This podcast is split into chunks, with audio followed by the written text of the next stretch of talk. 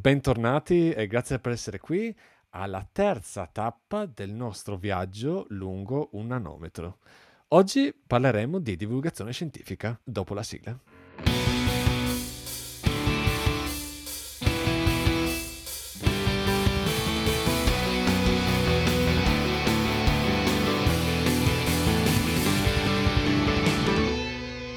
Nel frattempo, ovviamente in questo viaggio non siamo da soli. Oggi la nostra guida principale, il nostro esperto principale del viaggio è Stefano Cinti. Ciao Stefano. Ciao Pietro, ciao a tutti.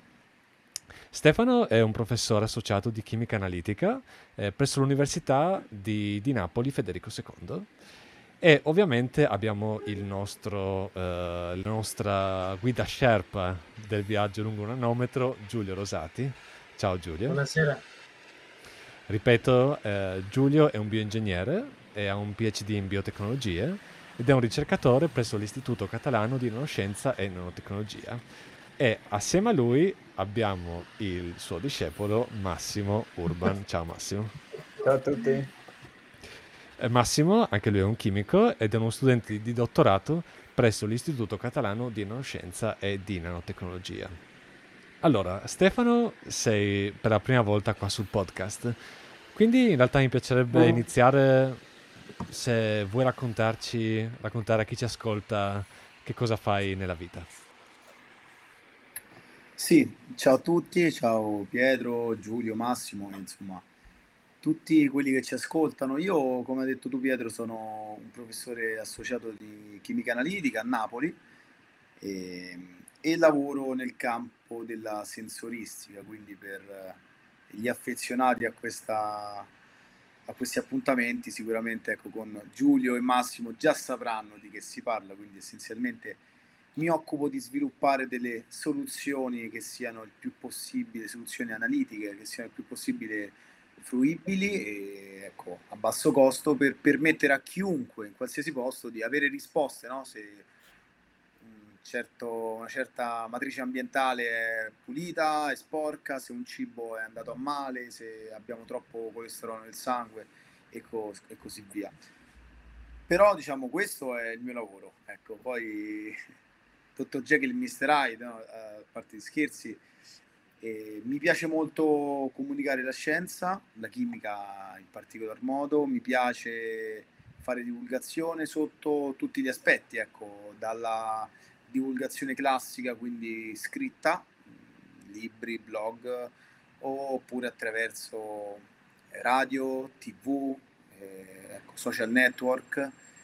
Mi piace molto e quindi ecco, investo molta, molta della mia fatica, molto del mio tempo in questo e mi diverto molto, mi diverto a, mi diverto a convincere le persone essenzialmente, la prendo un po' come una sfida personale, eh, che la chimica, la scienza in generale non, non va vista, no? soprattutto dopo questo periodo Covid, come qualcosa di, di opaco, di, di, misterioso, ma in realtà va vista come una eh, opportunità che abbiamo per vivere la nostra vita in modo un po' più razionale, un po' più consapevole e quindi con tantissimi eh, riscontri eh, tantissimi risvolti che poi sono quelli legati soprattutto a temi come la sostenibilità, non, ecco, non, utilizzare troppe risorse, fare le cose in maniera razionale appunto, in maniera non proprio scientifica, cioè sì, ma facendola in modo eh, oculato, no? Quindi cioè, possiamo fare veramente tutto nella nostra vita, e, però se ci mettiamo quel pizzico no, di, di conoscenza, di consapevolezza in più, relativamente a questo punto al tema scientifico, sicuramente possiamo farla come prima, meglio di prima. Questo è diciamo, un po' il mio motto, no? E mm-hmm. Quindi eh, questa è, siamo... è, la mia grande passione. E poi insomma... Siamo qui per questo. Pietro. Siamo qui sì. per questo, quindi sei capitato sono... a fagiolo. Sono un appassionato di sport, insomma, che va sempre bene tutti, in tutti i contesti e quindi eh, chissà se troverò il modo di coniugare anche sport e chimica, insomma. Vediamo chimica, se riuscirà qualcosa. La chimica del pallone, suggerimento per un nuovo titolo. Sì, la chimica questa- nel ci pallone. proviamo, ci proviamo. La chimica nel Questo nel pallone. pallone. Questo viaggio è un po' una maratona, quindi ci sta, dai, stiamo facendo anche noi sport. E in realtà volevo anche, per- sempre per introdurre la puntata, chiedere a Giulio perché abbiamo scelto Stefano come eh, guida per questa terza puntata del nostro viaggio. Eh, Pietro, avevamo finito tutti i candidati possibili e abbiamo dovuto raschiare il fondo della lista e purtroppo... No, sto scherzando. Eh, Stefano, Stefano è stata una scelta molto oculata e anche molto fortunata, devo dire, per, per la, nostra, per la nostra piccola rubrica. Nel nostro viaggio lungo un nanometro, eh, che, che ricordo è, è- è- il nanometro è l'unità di misura della, della scienza dei materiali quando si arriva a lavorare vicini agli atomi, che sono ancora più piccoli. In un nanometro ce ne stanno, ce ne stanno diversi, ce ne stanno più di una decina. Quindi voglio dire, non è, non è una cosa, non è una cosa, non è un'unità piccola come sembra. In un nanometro possono succedere tante tante cose. Nella chimica, nell'ingegneria dei materiali, nelle nanotecnologie che ovviamente lo studiano, ma anche nell'ingegneria, nell'elettronica il, il nanometro ormai non è più una, una frontiera così lontana per arrivare a, a interi transistor integrati in questa dimensione. Quindi un viaggio lungo un nanometro è un po' una provocazione. Sembrerebbe un viaggio molto corto, un viaggio molto piccolo, così non è, come, come stiamo esplorando in, in questa, in questa rubrica. E noi per ora nelle puntate precedenti, negli episodi precedenti, Abbiamo, abbiamo sondato degli argomenti relativi alla biosensoristica, parlandone un po' più in generale con Massimo. Abbiamo guardato una prospettiva più clinica insieme, insieme a Claudio nella scorsa puntata. Però un altro argomento che, che si tocca parlando di biosensoristica, soprattutto direi di biosensoristica, essendo una tematica estremamente interdisciplinare, è la comunicazione, la divulgazione.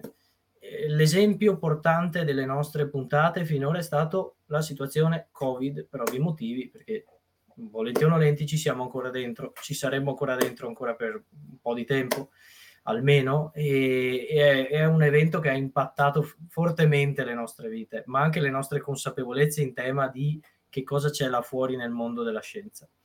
E lo ha fatto nel bene e nel male, con una montagna di fake news, con una montagna di risultati scien- scientifici incredibili, perché trovare un vaccino in così poco tempo non era mai successo a memoria d'uomo, un- un'implementazione a livello di biosensori e tecniche di diagnosi globale incredibilmente rapida e uno sviluppo tecnologico molto interessante che però in molti casi, come abbiamo anche già visto, non si è tradotto uno a uno in uno sviluppo a livello eh, di mercato de- delle tecnologie di, bi- di biosensing.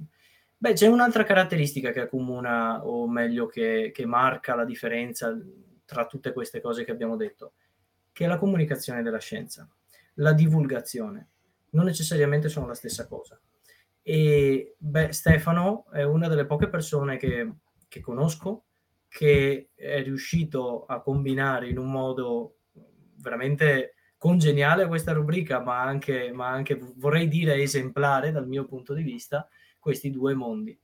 Io, io veramente lo seguo in ogni modo che mi è possibile e, e vedere, e vedere le tappe che marca via via che va avanti costruendo il suo laboratorio, il suo gruppo di ricerca, i suoi risultati scientifici, ma anche quelli di divulgazione, beh, insomma, era, era impossibile non invitarlo, non invitarlo in questa rubrica. Sono molto contento che abbia accettato.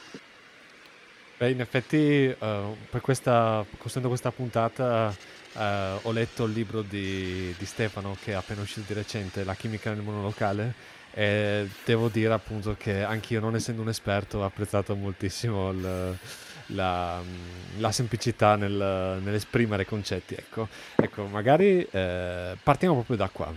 Per, per chi ci ascolta, in realtà il libro che ho appena citato è- lo trovate già in descrizione, sia in podcast sia voi che siete in live. Eh, è un libro, diciamo, una, secondo me, una guida galattica per comprendere meglio e vivere meglio eh, nella, nella propria vita, diciamo, eh, nel proprio monolocale. Per esempio, Stefano mi ha insegnato che devo mettere la crema solare anche se ci sono le nuvole, eh, con la mia pelle è chiarissima. In realtà adesso capisco meglio perché mi scotto spesso. E, e quindi Stefano, in realtà volevo chiedere, chiedere già a te, eh, perché hai scelto di, di scrivere questo libro? Ho scritto, ho scelto, gra- grazie intanto, grazie a Giulio per le belle parole. E ho, di, oh, sì, ho scelto di scrivere questo libro per uh, tre motivi fondamentali. Il primo è quello comune un po' a tutti gli studenti di chimica, è quello che insomma parlando con altri studenti di altre, di altre facoltà, spesso scientifiche, ecco, biologia, medicina, ingegneria, insomma eh, l'idea sia quella che la chimica sia difficile, che la chimica sia insomma qualcosa di, di misterioso. Eh, questo è il primo motivo.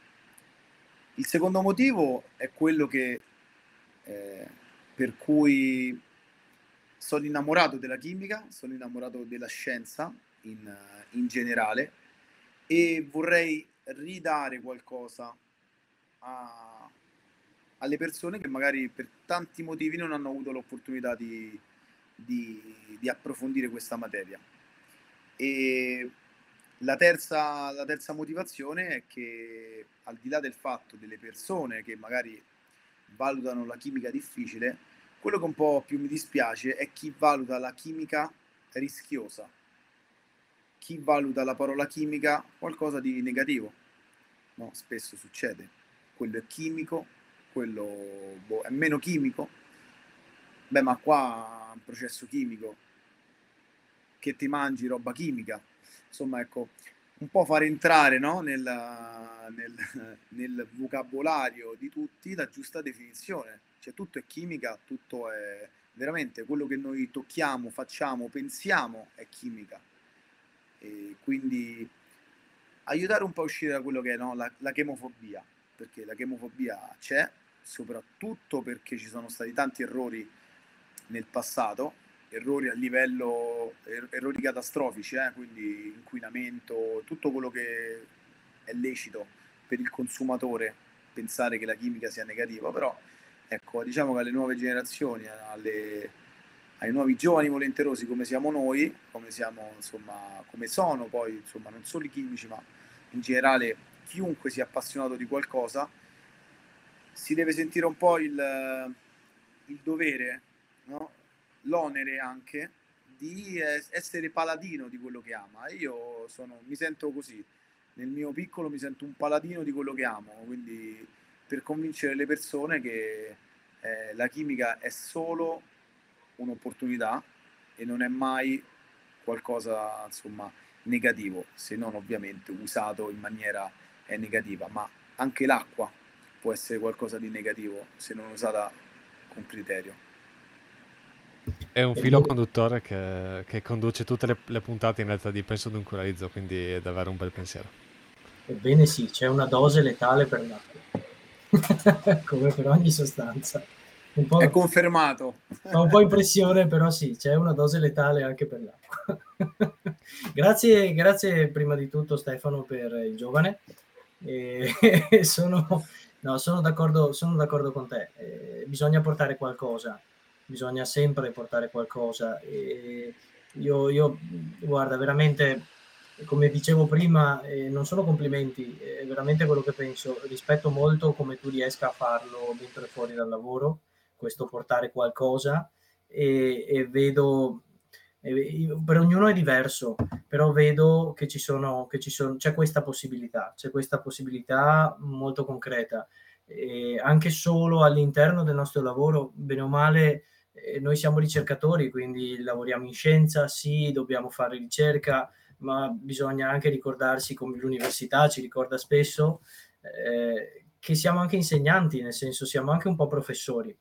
E quindi anche nel piccolo, quando uno è un ricercatore nuovo, anche solo il, il eh, seguire l'attività di uno studente più giovane e condurlo nella, nella direzione giusta, essere propositivo, non farlo sentire l'ultima ruota, l'ultimo arrivato, che non è preparato, che non sa fare, stargli dietro. Eh, vedo Massimo un po' sorridere perché è quello che ha fatto ne, molto recentemente con, con, una nostra studentessa in ICN2 che, che si è trovato a supervisionare e, e infatti anche, mi piacerebbe sentire anche da lui eh, cosa ne pensa, come lo vede, perché ognuno, come dicevo, c'è il suo approccio a questo modo a questo trasmettere eh, quello, quello, che abbiamo, quello che abbiamo preso, almeno in parte.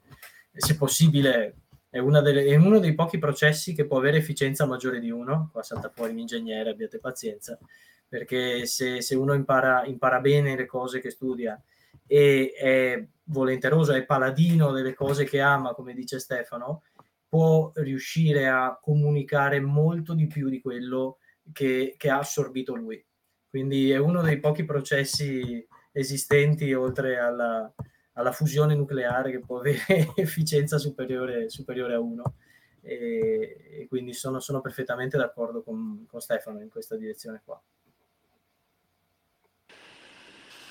Qua Penso Dunqualizzo mh, mm, cerchiamo sempre in realtà di partire anche dai dati, perché siamo abbastanza convinti che eh, restare sul pratico e dare esempi pratici sia uno dei modi migliori anche per, per far comprendere eh, avvicinare il pubblico, appunto anche come il libro di Stef- Stefano è estremamente pratico.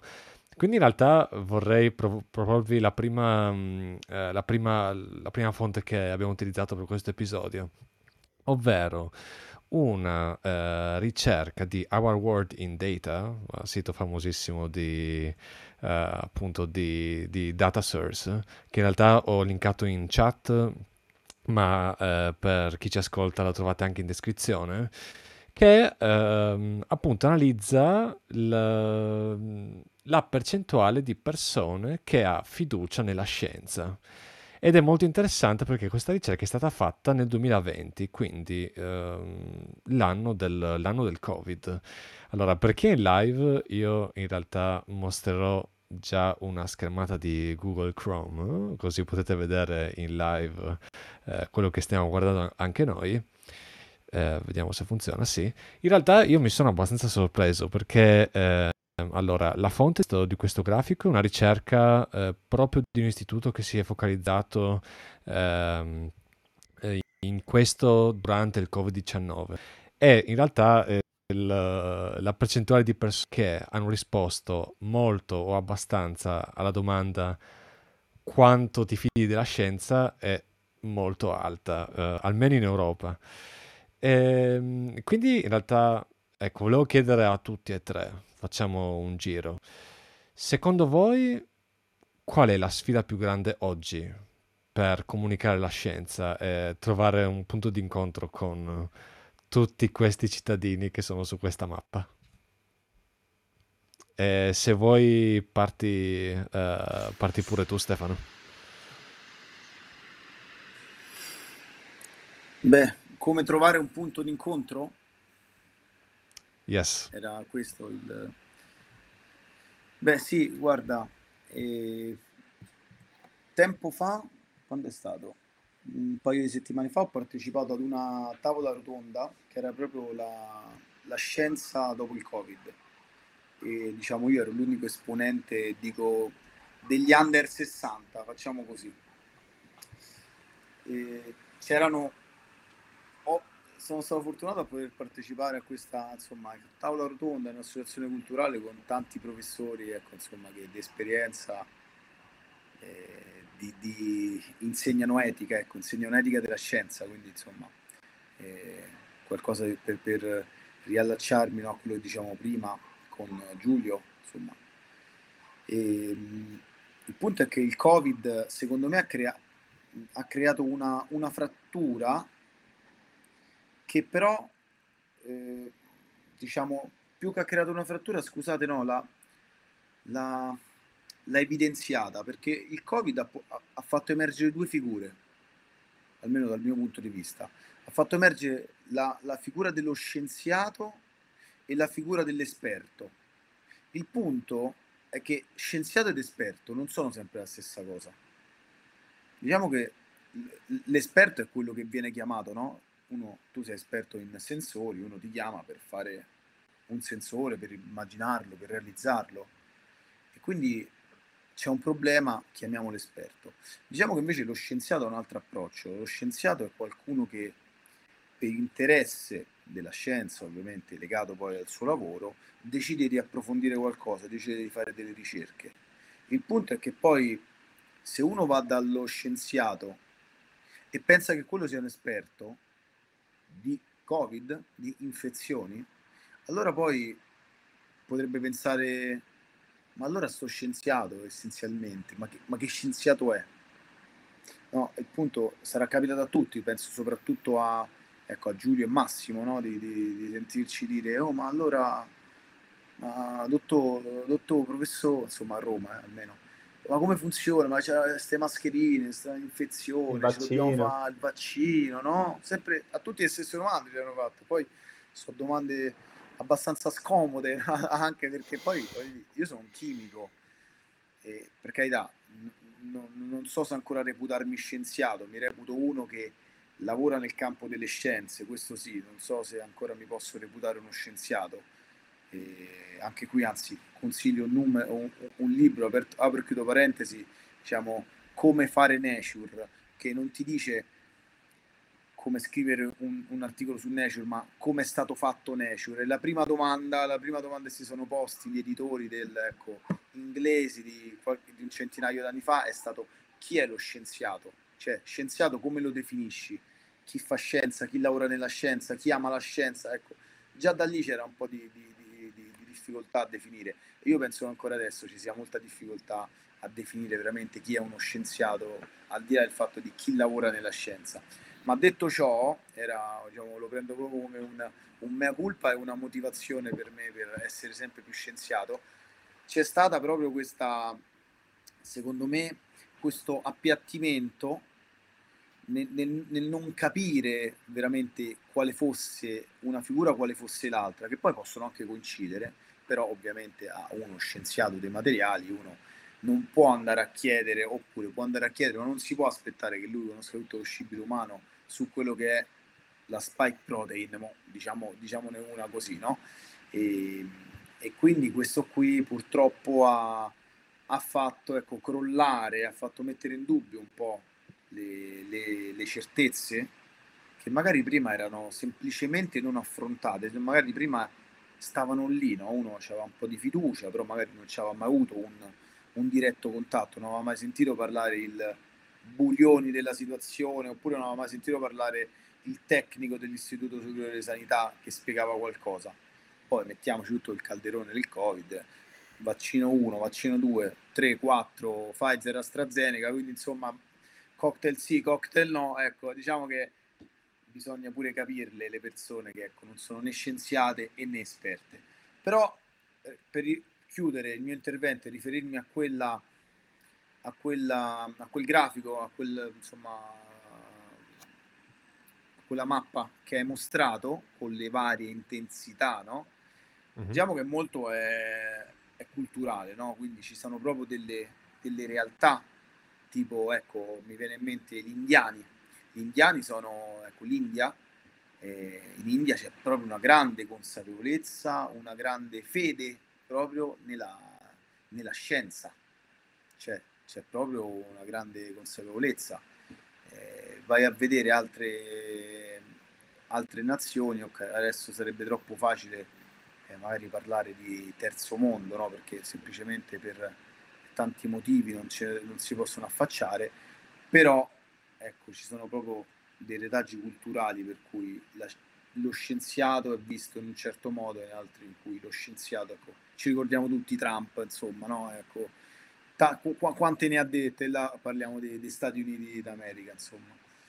Però sì, ecco, diciamo, c'è stata un po' di, di confusione, però secondo me adesso dopo questa pandemia io sono sicuro che in fin dei conti tutti apprezzeranno e tutti capiranno quello che il, il metodo scientifico ha, portu- ha, potuto realizzare, cioè salvare veramente, secondo me, un pianeta o almeno una parte. Sì, secondo me anche quello che il metodo che non ci si deve aspettare dalla scienza, perché eh, io penso che durante, durante il Covid eh, ci sia stata una, una grande fame di certezze in un periodo e in una situazione che certezze non ne dava. E allora tutte le persone che avevano bisogno di, eh, dal mio punto di vista, di ridare sicurezza alla propria esistenza, sono andate a chiedere, a chiedere queste certezze agli esperti, come dici tu, non è la stessa cosa di scienziati.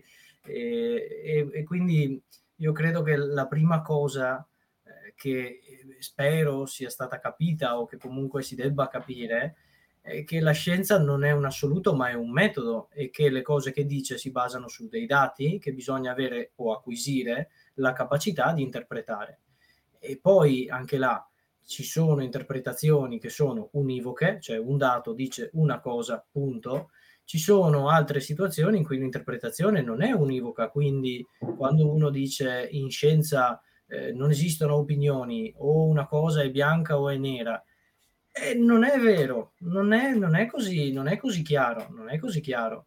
Eh, bisogna, bisogna, bisogna vedere come sono stati interpretati quei dati alla luce di cosa e quanto sono sicuri quei dati. La scienza, secondo me, è un metodo, è un metodo per approcciare le cose, per approcciare i nostri dubbi, per cercare di rispondere alle nostre domande e tipicamente nel farlo ne apre tantissime altre, però è, è un ciclo produttivo, perché ogni volta che ti fai una nuova domanda eh, trovi una nuova mezza risposta, perché quasi mai sono risposte completamente soddisfacenti, e vai avanti fino fi, proponendo teorie e modelli fino a cercare di, di, verificarli nella realtà finché non arriva qualcuno che dice ah in quella specifica cosa quel modello che fino adesso ha retto benissimo non funziona ah ben eh, se tutti lo verificano senti qua salta fuori il Veneto con la ben. Eh, se tutti quanti lo, lo verificano che c'è quel, quel, buco nel modello, bisogna costruirne un altro. Quindi bisogna fare altri esperimenti più avanzati, studiare quella condizione in cui il modello non ha funzionato. Ora, se questo è vero in fisica ed è vero da, da, da, dalle basi del metodo scientifico, figuriamoci in una pandemia mondiale, appunto, pandemia, perché in questo, in questo mondo globalizzato che abbiamo adesso eh, la distanza tra epidemia e pandemia va riducendosi sempre di più, e in, di, di una cosa, non dico completamente nuova, ma comunque nuova.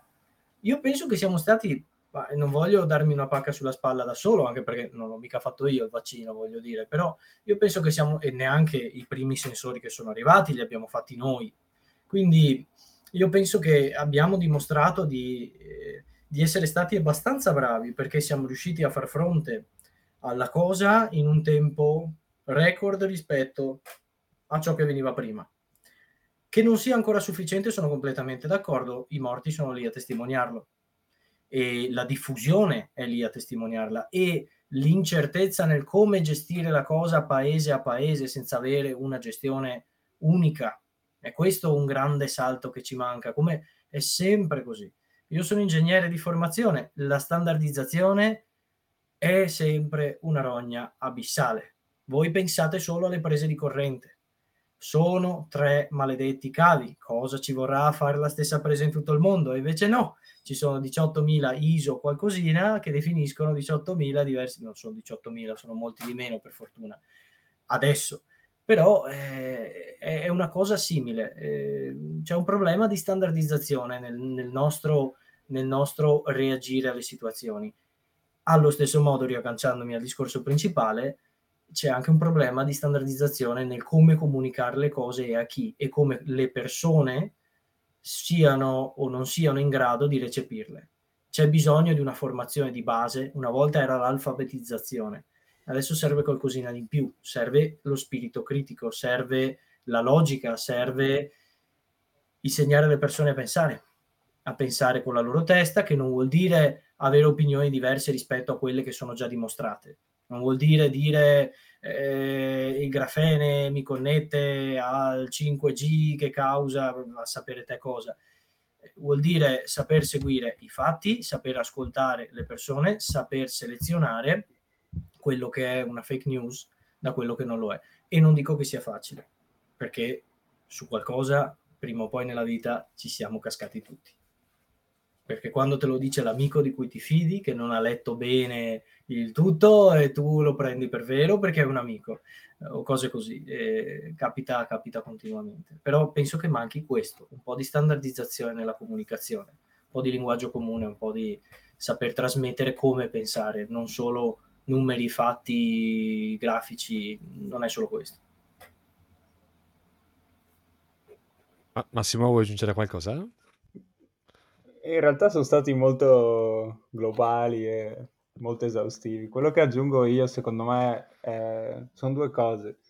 È anche vero che la scienza poi si autoalimenta, no? Quindi alla fine, secondo me, uno step successivo che va fatto è capire che le cose non avvengono così rapidamente come vorremmo e soprattutto co- nel, nel, nel processo scientifico. Ci vuole tempo per validare le cose che succedono, per validare i processi, per validare le scoperte. Quindi il tempo dirà anche questo è vero, se quello che abbiamo fatto durante la pandemia è giusto o sbagliato, o è, è stato buono o è stato cattivo. E questo secondo me è quello che va entrato e richiama quello che diceva Giulio a proposito del pensiero critico e il pensiero scientifico. Secondo me il punto di incontro è cercare di informare le persone ed è questo lo scopo della comunicazione, a pensare con la loro testa, ma a pensare in una certa maniera, che non deve essere appunto troppo condizionata. E dico troppo condizionata perché pensando anche al grafico che abbiamo appena visto e ai valori che ho visto là, io ho avuto il pensiero opposto, perché per me sono molto molto molto overestimati quello che abbiamo visto rispetto a quello che è la verità è perché nel 2020 tutti quanti erano durante il periodo Covid, quindi tutti quanti speravano in un vaccino, tutti quanti speravano nel, nella, nella, pozione magica e quindi chiaramente che fiducia hai nella scienza adesso? Quindi il risultato che mi aspettavo era molto meno di quello che ho visto e probabilmente sarà anche così. Quindi, chiaro, il pensiero scientifico è importante, il pensiero critico è importante, che secondo me non deve essere possono essere anche due cose strettamente correlate, ma non correlate, perché alla fine il pensiero critico non è necessariamente legato alla scienza, è legato alla logica in sé. E tutti dovremmo studiare logica, perché effettivamente è la maniera per capire se qualcuno sta dicendo scusate, ma cagate o sta dicendo cose che sono effettivamente eh, cose che hanno un senso. E quindi quello che volevo aggiungere è semplicemente questo, che secondo me pre- anche questo sarà un processo in sé, che la gente cominci a pensare di più e cominci a pensare logicamente verso quello che può essere, quello che sarà e, e, e, anche logicamente rispetto alla scienza. Comunque capire che certe cose che ci propongono, che sembrano il sacro graal, hanno dei limiti e certe cose che pensiamo siano impossibili o comunque di cui non ci fidiamo, in realtà magari sono la soluzione. Quindi penso che dovrebbe essere un, sì, sarà un, un lavoro continuo in cui eh, bisogna cercare di, di, di, di, matchare appunto questo, questo scisma di cui menzionava eh, di, questo, di questo scisma di cui menzionava eh, Stefano, no? che appunto si sono evidenziate queste differenze e, e, la gente appunto ha cominciato a dire eh vabbè e quindi eh, a, chi devo, a chi devo credere o che cosa devo fare o perché state studiando tutte queste cose se poi non le vedo nella mia vita pratica, no? E quindi sì, penso che sia un, un processo lungo a sua volta e, e, penso che ci vorrà tempo, però sì, eh, questo secondo me è il punto di incontro che cerchiamo, è, è, là, è solo che dobbiamo ancora, ci stiamo lavorando, non è che non, non l'abbiamo ancora trovato, probabilmente è già là, però dobbiamo un attimo pensarci bene, dobbiamo un po' eh, cercare di, di venire incontro anche alla gente, perché effettivamente tante volte non crediamo ai nostri risultati non, a quello che vediamo noi che siamo dentro nel campo. Immagina una persona che viene da fuori e che guarda quello che stai facendo o, e dicono ma impossibile, mm. cioè, come, come fa, come, come, cioè, come, no? Quindi in realtà sì, bisogna anche pensare nella loro, da mettersi dalla loro parte e, e a nostra volta cercare di andare incontro a, alle due cose.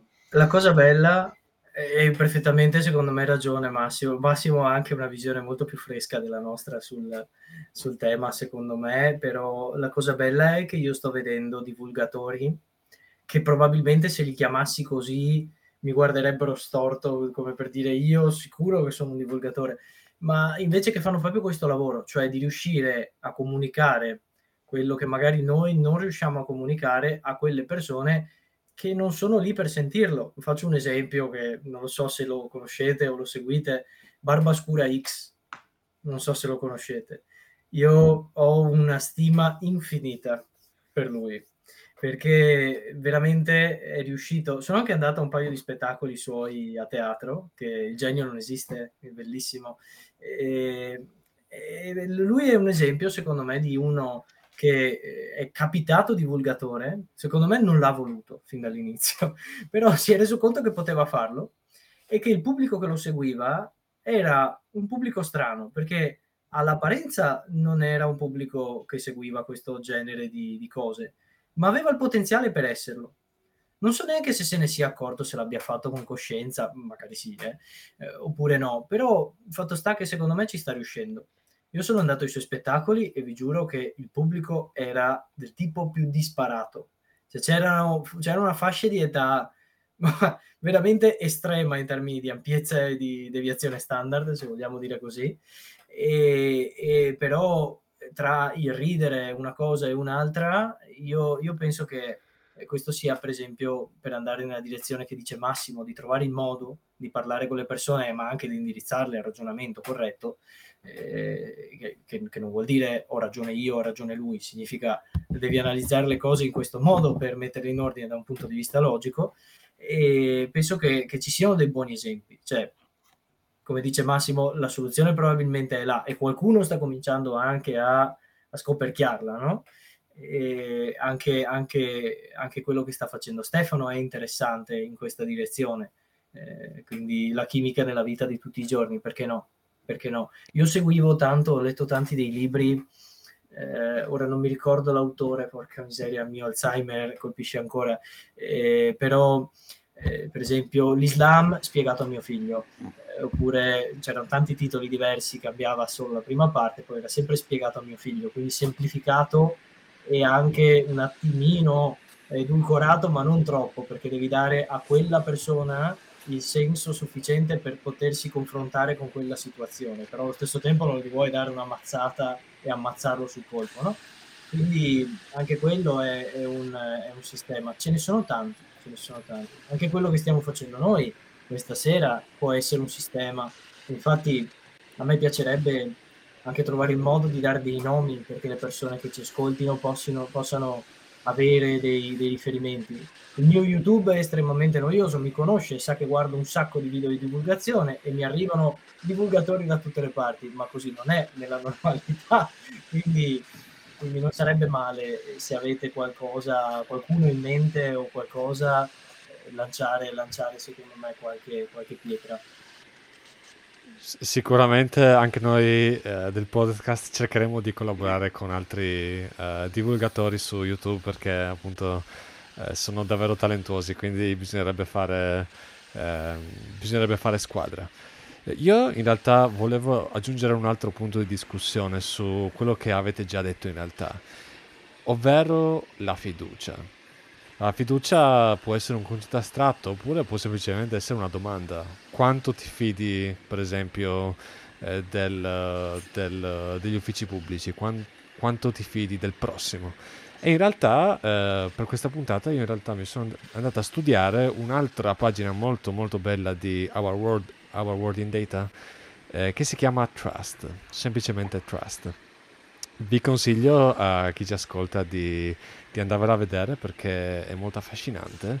C'è una cosa che mi ha colpito davvero molto, eh, su cui magari potremo parlare un attimo, ovvero un, un grafico in cui mm, il, il sito si chiede c'è un, un collegamento tra educazione e fiducia.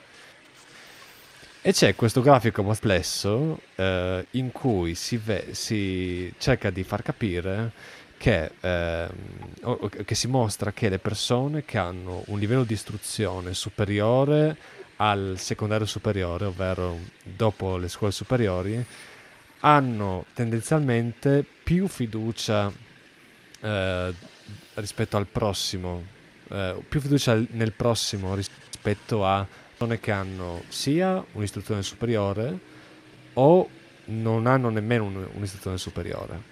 Eh, la Norvegia è in testa ovviamente, eh, il punto base magari se uno è più data nerd, la baseline eh, è, sono le persone che hanno un'educazione secondaria superiore, però si vede qua che alla fine del grafico ovviamente c'è l'Italia, in cui c'è diciamo meno scarto tra le persone, tra la fiducia che le persone hanno negli altri in base a appunto se sei un laureato oppure se sei un diplomato o hai magari la, la terza media o, o appunto un diploma inferiore alle scuole superiori. Quindi andatevelo a vedere, però la domanda che volevo farvi a tutti e tre è, ok, in questo caso abbiamo la fiducia, sfiducia, eh, e anche eh, rientra in questo, in questo fattore anche le fake news, abbiamo parlato di esperti, eccetera. E quindi magari volevo chiedere a te, eh, Stefano, come dal punto di vista di esperto, mh, mm, se dovessi suggerire ai nostri ascoltatori come ci si difende dalle, dalle fake news o dei ciarlatani, cosa suggeriresti? Allora, intanto grazie, grazie per l'esperto. Eh, beh, guarda, eh, difendersi dalle fake news è difficile. È difficile perché, insomma, eh, anche qui, purtroppo un po' come, come mostrato in quel, in quel grafico, è veramente... dipende tanto dall'educazione, no? Dipende tanto da, dai libri che hai letto, dipende tanto dalle persone con cui hai parlato, dipende tanto dalle persone eh, autorevoli con cui hai parlato. il, problema, il problema vero è che io, io, io, lo vedo come un problema di, di tempo, lo vedo come un problema di tempo, cioè le persone non hanno tanto tempo in generale per andare a verificare. Cioè, come no, tante volte sono veramente parallelismi che magari possono sembrare troppo lontani, no? Però eh, è come chi, no, chi, va a fare la spesa. in realtà non sa- sarebbe più comodo, no? Guardarsi tutti i depliant che abbiamo e scegliere no, quello che è il supermercato che ci propone quello stesso eh, quello stesso alimento, quello, insomma, quello, quello, quello, stesso alimento al prezzo minore, no? sarebbe più comodo, però il fatto è che devi spendere tanta energia, quindi poi in realtà forse il, i soldi che risparmi sono poi l'energia che spendi, il tempo che spendi a cercare questa, questa informazione. E, e, io ho quasi l'impressione che intorno alle fake news, cioè quello che alimenti veramente le fake news sia il poco tempo, la fretta che abbiamo di avere un'informazione, perché ora eh, l'essere uno spirito, un, un essere critico, eh, indubbiamente si, si, si, impara a scuola, si impara confrontandoti con, eh, col tuo compagno che ti spiega che quelle, quell'equazione secondo grado va svolta in quel modo e tu non sei d'accordo perché tu faresti un altro procedimento, però ecco lì inizi a, ad essere, ad alimentare il tuo spirito critico, a, a verificare, a, a, vedere seppure il punto di vista di quell'altro effettivamente potrà essere buono come tuo, se non meglio, se non una stupidaggine. E quindi in realtà per difendersi dal, dalle fake news occorrerebbe perdere tempo, perdere tempo per andare a dire ma, ma davvero ma davvero se bevo acqua e sale eh, l'acqua viene assorbita meglio? Cioè, ma, ma, voglio dire, è una vita che bevo, che bevo acqua senza sale, adesso addirittura mi dicono di metterci il sale dentro, cioè, ma è vero? E quindi poi da lì, insomma, qualche consiglio tecnico è sicuramente vedere chi scrive, vedere qual è la testata, vedere qual è il blog, vedere qual è il podcast, perché eh, con tutto il rispetto, ma se scrive uno che non si sa chi è, che non ha referenze, che nella vita magari, ecco, con tutto il rispetto, fa il meccanico, ma mi parla di, no, di, di quanto fa bene la, la dieta alcalina, beh, due domande ce le dovremmo fare, no? E io lavoro molto, insomma, ecco, svolgo la mia attività di ricerca prevalentemente stiamo sviluppando diagnostica per diagnosi precoce eh, di cancro, cancro al seno in particolare. Eh, I siti da cui prendo, prendo informazioni, no? Ma proprio per avere, quello che è, avere coscienza di quello che, che è la necessità del paziente, sono i siti autorevoli, sono i siti di Fondazione Umberto Veronesi, sono AIRC, sono se voglio lavorare con le malattie rare vado su Teleton, ecco, diciamo, bisogna affidarsi alle persone, alle entità che hanno dimostrato di poter essere valide e insomma eh, serie e sono serie. Non bisogna fermarsi al primo. Questo è secondo me è proprio il consiglio di po', po', diciamo, estendibile un po' tutta la nostra vita, cioè non ci fermiamo alla prima alla prima informazione che abbiamo, pure che quella no, è quella corretta in fin dei conti, però coltivare lo spirito critico e metterlo in pratica è semplicemente un, un metodo che abbiamo per ecco, divincolarci da, da, fake news in questo caso, ma da, ecco, da, scelte sbagliate. Quindi occhio alle fonti, diciamo, è questo poi il discorso secondo me.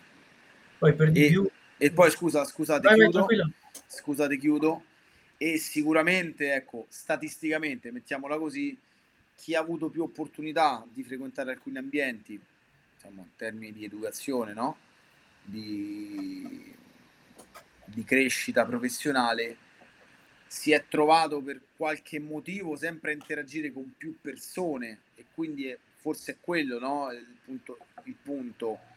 Più riesci ad interagire con persone che la pensano diversamente da te, più hai opportunità poi di non farti fregare da qualcun altro, semplicemente quello, no? Ecco, e qua il grande dilemma, lavoro sempre nella stessa azienda o cambio 100 aziende nella mia vita, ecco, qui, insomma, questo poi è il bello, se vogliamo fare un po' di filosofia spiccia così, perché filosofo purtroppo non sono, mi sarebbe piaciuto, però poi questo è, no, è, è, è la nostra vita, no? cioè, che non c'è una risposta, però per le fake news c'è una risposta informarsi. Poi per di più c'è chi il lavoro lo fa per noi, voglio dire, per farci risparmiare tempo. Ci sono intere associazioni che proprio con eh, paladini di quello che amano, che è difendere, come direbbero loro, la verità, eh, che, che, lavorano, studiano le fake news e scrivono eh, articoli disponibili a tutti su internet con, con, andando direttamente al sito dell'associazione eh, smontando le fake news e spiegando perché è una fake news, perché quella cosa non è vera e, e qual è invece quella vera. Quindi ti, ti aiutano a, a, fare tutto quel lavoro che, che magari tu non riesci a fare, perché c'è anche l'altro lato della medaglia, che non possiamo, va bene essere, avere spirito critico, va bene, anzi è necessario secondo me, e questi sono gli scopi anche di, di programmi come l'Erasmus durante gli studi, che non è solo per scoprire le varie, come diceva il mio professore, per scoprire le varie marche di birra che trovi nei vari paesi europei, ma è anche solo perché, a parte i corsi che vai a fare in, in quel, nel paese che scegli, sono le persone con cui parli e soprattutto se parli delle cose che studi o comunque di molte altre, sono quelle che ti aiutano a formare lo spirito, lo spirito critico, come dice Stefano, della persona che sarai dopo. Quindi è un'esperienza di scambio, un'esperienza di interculturalità e multiculturalità, è molto importante. Però l'altro lato della medaglia, dicevo, è quello che alcune cose vanno credute, nel senso che lo spirito critico non può arrivare dappertutto. Vi faccio un esempio. La matematica è l'esempio perfetto di questo, perché ogni cosa in matematica, se viene asserita con un teorema, ha una dimostrazione. Quindi, se uno volesse, e qui il punto del tempo a disposizione, potrebbe dalle equazioni differenziali e le derivate parziali andare indietro fino alla definizione del punto geometrico e avere una dimostrazione di ogni singolo passaggio in questo processo. Bueno, è molto difficile poterlo fare. Uno, perché non hai una vita a disposizione quando ti si presenta il problema che vuoi risolvere lì. Due, perché bisogna avere le capacità per farlo e anche se uno ha studiato non è che tiene tutto. Eh, purtroppo alcune cose vengono immagazzinate nel, nel, nel, nel reparto oggetti smar- teoremi smarriti. Ecco. E quindi anche là, io cosa faccio? Quando ho studiato matematica, eh, certo, siamo partiti dalla base, ma, ma eh, alcune cose le credevo, quindi se dovevo dimostrare il teorema 3, mi bastava essere sicuro che il teorema 2 funzionasse nella catena, nella catena di sviluppo, perché, perché te lo insegnano. Questo ovviamente apre la, scuola, apre, apre la discussione a possibili indottrinamenti, cioè se una cosa ti viene insegnata fin dalle scuole non la metterai mai in discussione e quello va a essere di per sé un, un problema alla base. Però e qui questo è il punto, nell'avere un'educazione il più possibile che venga da, da, da direzioni diverse, che non sia un'unica, un'unica, strada e che permetta di costruire passo passo le varie cose spiegandotele in modo che tu possa capirle sollevare questioni e domande nel caso sia necessario e dandoti quell'abitudine alla dimostrazione delle cose, alla comprensione, all'analisi delle cose che poi ti permetterà di scoprire, di scoprire la fake news. E la stessa cosa con le truffe. Tutti quanti prima o poi abbiamo subito o quasi subito una truffa e la maggior parte di noi per accorgersene scrive su Google eh, truffa dei campanelli suonati dagli addetti Enel che non sanno qual è il, numero, il loro numero di codice. Eh, lo scriviamo là e vediamo che cosa dice la maggioranza delle, delle altre persone, oppure se c'è un sito dedicato alle truffe che ci dice occhio che quella ci è stata riportata essere una truffa. Eh, questo è, è, il metodo alla fine, come, come sta dicendo Stefano, però bisogna essere coscienti che non si può risalire all'origine di tutto, quindi eh, ci sono dei punti di riferimento che bisogna trovare, e questa è la cosa importante, dei quali bisogna sfortunatamente fidarsi. Poi il 100% non esiste di efficienza, ma anche fosse un ottimo 98%, è sicuramente un ottimo punto di partenza, credo io. Poi, questa è la mia opinione.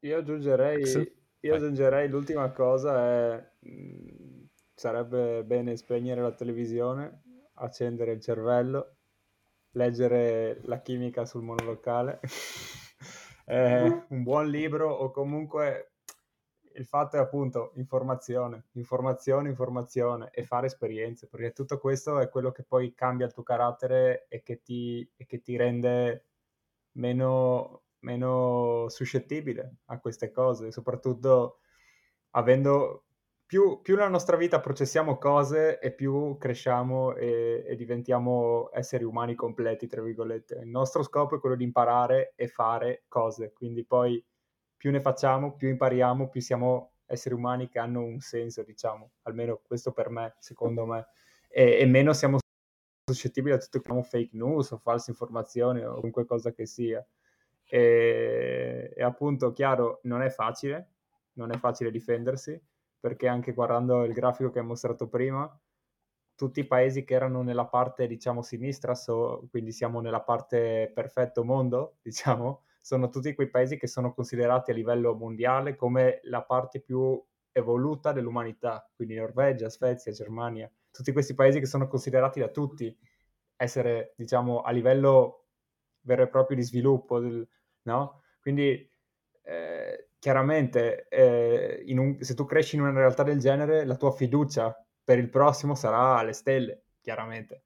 Se hai eh, dei problemi che, sono, risalgono comunque anche a cose storiche, quindi sono radicate nella storia di un paese, eh, sarà più difficile o comunque sarai più scettico rispetto a quello che, a quello che, che agli altri o che ti si pone davanti. Però lo, lo scettico anche cambia il suo punto di vista quando una, una, una giusta o comunque una, una, una, spiegazione corretta gli viene posta davanti. Quindi qua mi risalgo su quello che dicevamo prima, anche il fatto di appunto eh, considerare le fonti e soprattutto dare un'occhiata a queste cose e credere alle fonti che sono fonti riconosciute. Questa secondo me è la cosa più importante. E non fermarsi al, alla prima, non fermarsi alla seconda direi, e, e cercare di appunto eh, essere sicuri delle fonti di cui tiriamo fuori le informazioni, perché alla fine anche quando leggiamo un libro, se chi scrive il libro è un terapeutista, eh, vabbè, insomma, ok, tutto il rispetto, però eh, se noi invece andiamo a, a, leggere libri o informazioni o da siti web che sono dei, dei, dei caposaldi per quello specifico argomento di cui vogliamo informarci, allora l'informazione sarà di qualità e allora avremo nel nostro bagaglio messo diciamo, nel nostro bagaglio culturale e nel nostro ipotetico zaino di informazioni, un'arma in più, un, uno strumento in più per affrontare tutto questo, insomma. E non aver paura spunti. di sbagliare. Vai, vai pure, ma sì, sì. E non aver paura certo. di sbagliare. E di ammettere di aver sbagliato, ancora più importante. Perché... Non avere vergogna su queste cose. No, no, no, no, bisogna saper dire ho fatto una cazzata bisogna saperlo dire per poter procedere, perché altrimenti si instaura lo stesso meccanismo di, della gran parte dei social, no? che fanno l'analisi di contenuti che guardi, che guardi un video sul terapiatismo, sei bombardato poi di, di terapiatismo e non vedi nient'altro, quindi dici, ah ma allora tutti sono terapiatisti e ti convinci che sia la, la, teoria, la teoria forte, voglio dire, il terapiatismo è un esempio, ma... Eh, di, di esempi così, onestamente ne ho, ne ho, visti tanti ed è una cosa, è un bombardamento tanto, talmente continuo che è difficile non crederci a un certo punto. È, è difficile, è difficile, quindi io, io, capisco che sia un grosso problema. E avere, già solo avere la freschezza di, di cervello di dire forse sto guardando le fonti sbagliate, forse Facebook non è esattamente il modo migliore di informarsi sulla scienza, eh, occhio che c'è una grande fetta di popolazione che prende da lì le informazioni, eh? E, o come dice Massimo la TV, eh, è, è, un problema. Per questo eh, è bene suggerire, è bene diffondere nomi di, di divulgatori, più di uno, magari anche che dicano cose in contrasto l'una con le altre, così il contrasto scatena la curiosità, scatena lo spirito critico, perché a un certo punto devi dire ma ha ragione lui o ha ragione quell'altro?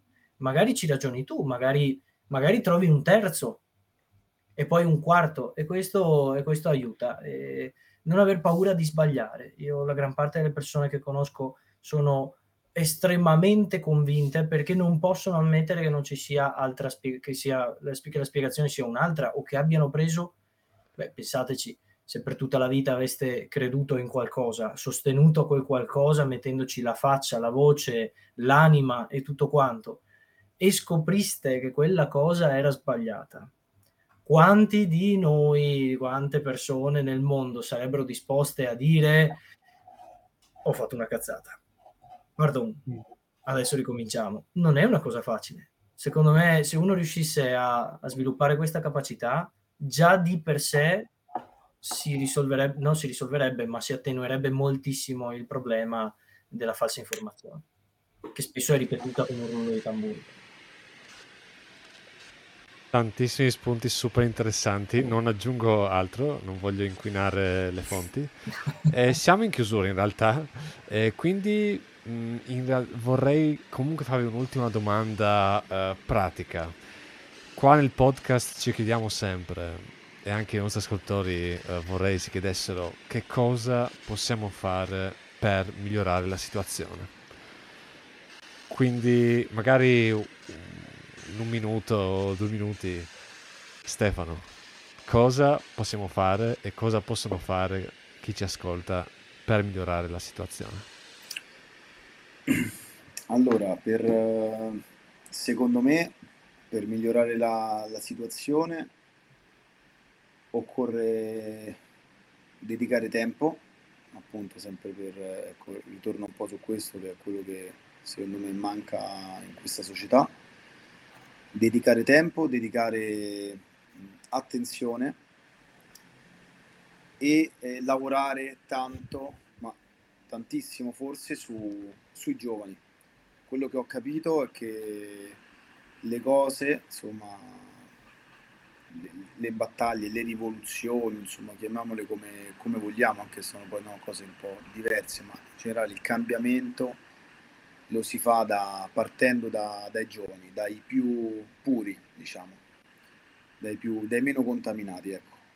E quindi secondo me quello che dobbiamo fare è di noi, diciamo, ecco, inteso come le persone che vogliono essere mentori,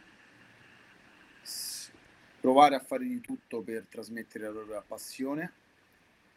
Chi vuole invece ecco, essere discepolo, eh, scegliersi un, un, mentore, un maestro, per rimanere in tema di Leonardo, eh, scegliere un maestro che ci può aiutare a, ad essere perlomeno come quel maestro, se lo reputiamo un, una persona eh, ecco appunto che possa essere questo.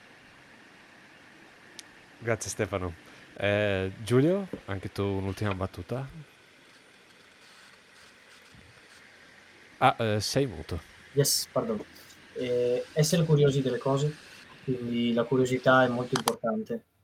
Se, si dà, se diamo tutto per già, insomma, già, già, già, già sulla carta, già pronto, già fatto da qualcun altro e noi diciamo, ah, quel qualcun altro ha detto che, quindi è già, è già un punto in meno, poi si può fare se le fonti sono autorevoli, però eh, l'ideale sarebbe essere curiosi, curiosi positivi, non curiosi che appena si è scoperto che uno più uno fa due, dire io genio della matematica dico che due più due fa sette.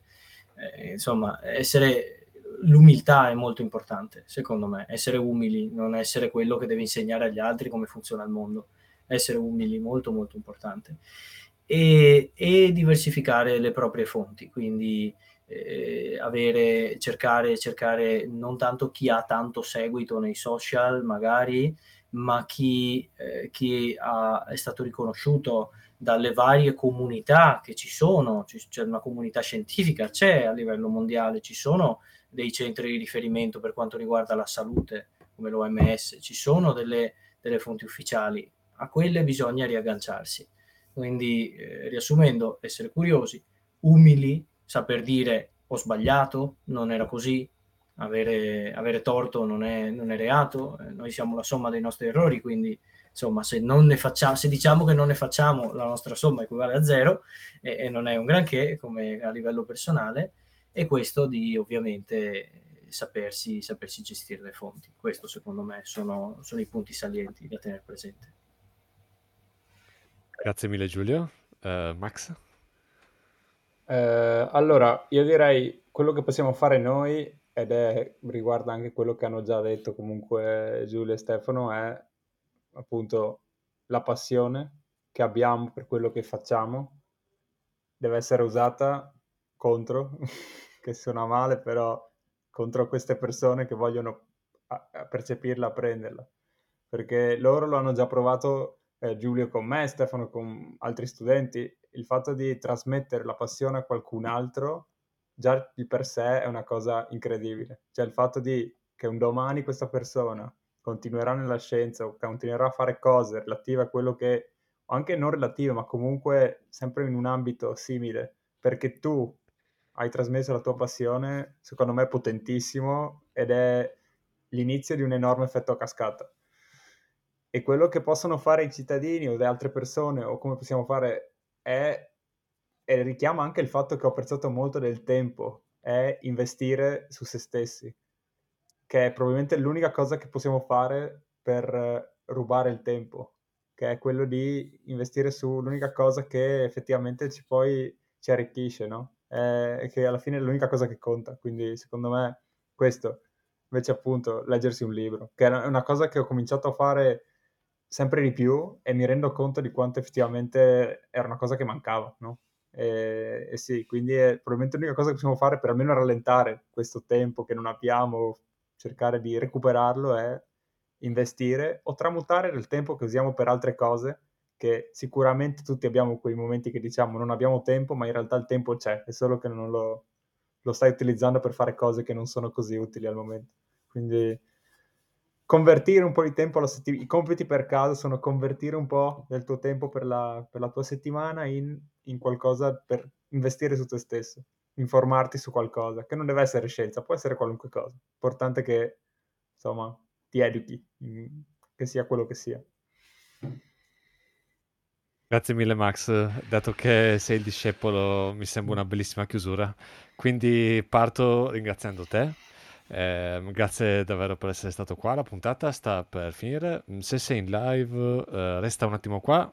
C'è la chat, eh, puoi scrivere qualsiasi domanda ai nostri esperti. Ma davvero ti ringrazio tantissimo, Max, per essere stato qua con noi. E Massimo, appunto, è un chimico, ripeto, è uno studente di dottorato presso l'Istituto Catalano di Nanoscienze e Nanotecnologia. E grazie anche a te, Giulio. Grazie mille davvero. Grazie Pietro. Ripeto di nuovo, eh, Giulio è un bioingegnere ed è ricercatore presso l'Istituto Catalano di Nanoscienza e Nanotecnologia. E ovviamente il nostro ospite speciale, grazie mille davvero Stefano per uh, aver preso un po' di tempo per stare qua con noi. Grazie a voi, è stato veramente piacevole, grazie. Ripeto per chi ci ascolta, Stefano Cinti è un professore associato di chimica analitica presso l'Università degli Studi di Napoli Federico II. E un'ultima cosa in descrizione, se siete in live e vedete il nostro sfondo c'è una bandiera ucraina.